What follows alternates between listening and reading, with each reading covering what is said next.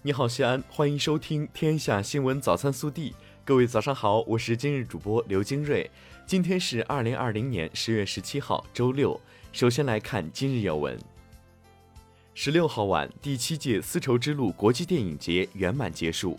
六天来，第七届丝绸之路国际电影节携手“一带一路”沿线三十七个国家和地区的一百多部优秀影片、一百多位业界精英、六十多位电影明星和二十一个剧组，精心打造了一场星光熠熠、精彩纷呈的丝路电影盛宴，共同绘就了一幅丝路电影交流合作的工笔画，生动诠释了和平合作、开放包容、互学互鉴、互利共赢的丝路精神。集中展示了连更万里、连续千年的丝路文化魅力。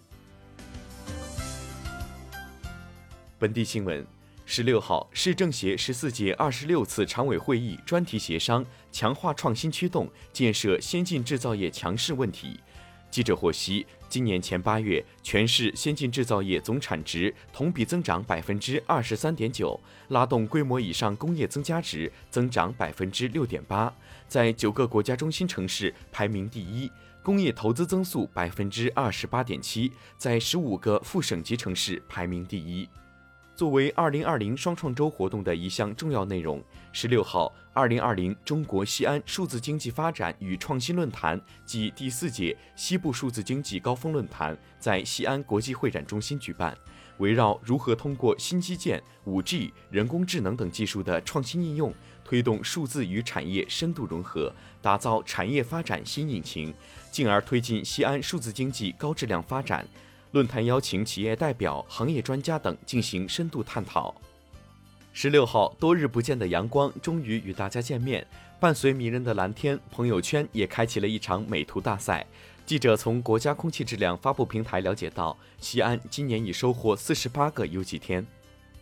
十六号，市政府新闻办召开推进诚信建设专项治理工作新闻发布会。今年一至九月，全市共破获电信网络诈骗案件两千五百二十五起，同比上升百分之五十一点三，抓获人员两千三百四十一人，同比上升百分之一百一十六点九。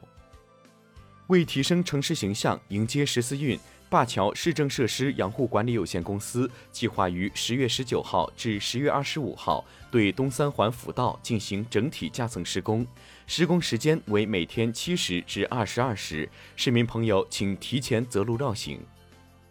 记者十六号从航天基地获悉，正在紧张有序推进的航天南路项目是连通航天基地一二期之间的一条主干道，总长约五千零九十六米。整个项目分为神州大道至航天东路段、航天南路跨西康高速桥段、沈北一路至东长安街段三段。目前，神州大道至航天东路段已完工。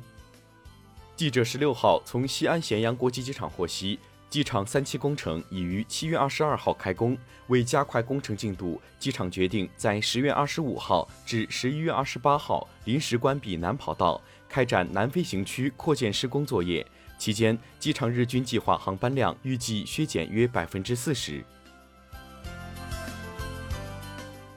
国内新闻：针对美国国务卿蓬佩奥近日再次就新冠病毒溯源问题指责中国，外交部发言人赵立坚十六号表示：“睁着眼睛说瞎话，说的就是以撒谎、欺骗、偷窃为荣耀的美国个别政客。”尊重科学，尊重事实，才是拯救美国人民生命、战胜疫情的唯一办法。近期，全国多地发生以全国第七次人口普查为由的诈骗案件。公安预警提示：人口普查不收取任何费用，通过电话、短信、网络社交工具自称人口普查工作人员，以人口普查为由索取财物、财产、账号密码信息、短信验证码的，都是诈骗。教育部十六号召开新闻发布会，对中共中央办公厅、国务院办公厅近日印发的《关于全面加强和改进新时代学校体育工作的意见》和《关于全面加强和改进新时代学校美育工作的意见》进行解读。以往常常被视为无足轻重的体育和美育将被强化，在中高考中占有更重分量。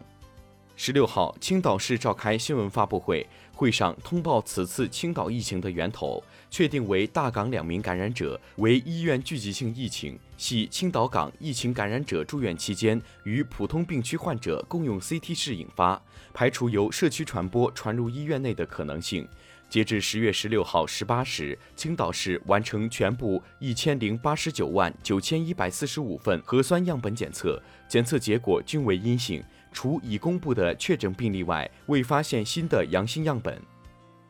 十六号，广东省广州市花都区卫生健康局对外发布：十月十五号，广州市花都区对隔离酒店工作人员进行定期检查，发现一例新冠无症状感染者。根据流行病学调查和实验室检测结果，专家初步判断与境外输入病例相关联。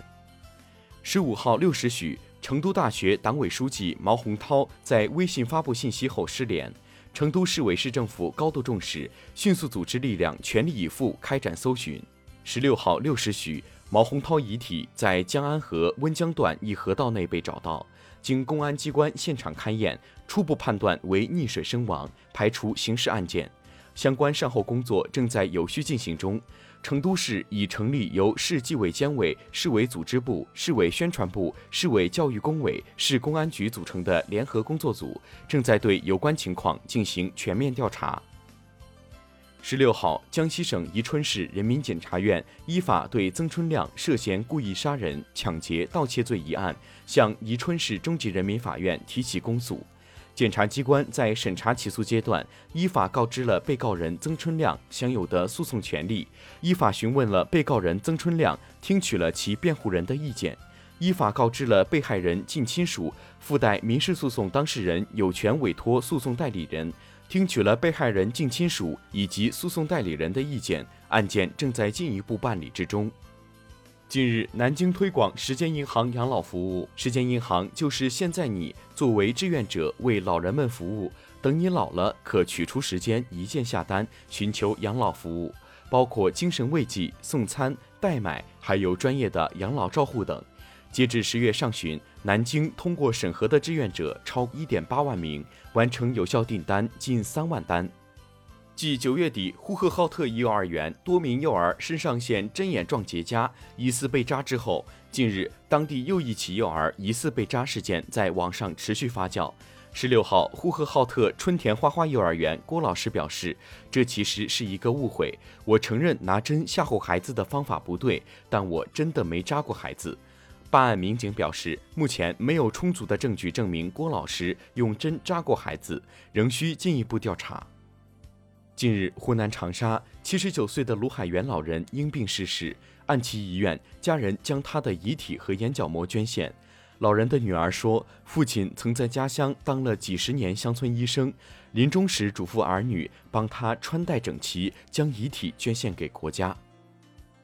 日前，重庆一名十岁男孩被误会划坏车后获民警证明清白。十六号，当事民警邹新华回应称，通过查看监控，发现小孩靠近车时手是放在衣服口袋里，伸手摸的也不是划痕位置。民警称，冤枉孩子可能会一辈子有心理阴影，想还给孩子清白，让他很好成长。以上就是今天早新闻的全部内容，更多精彩内容请持续锁定我们的官方微信，明天不见不散。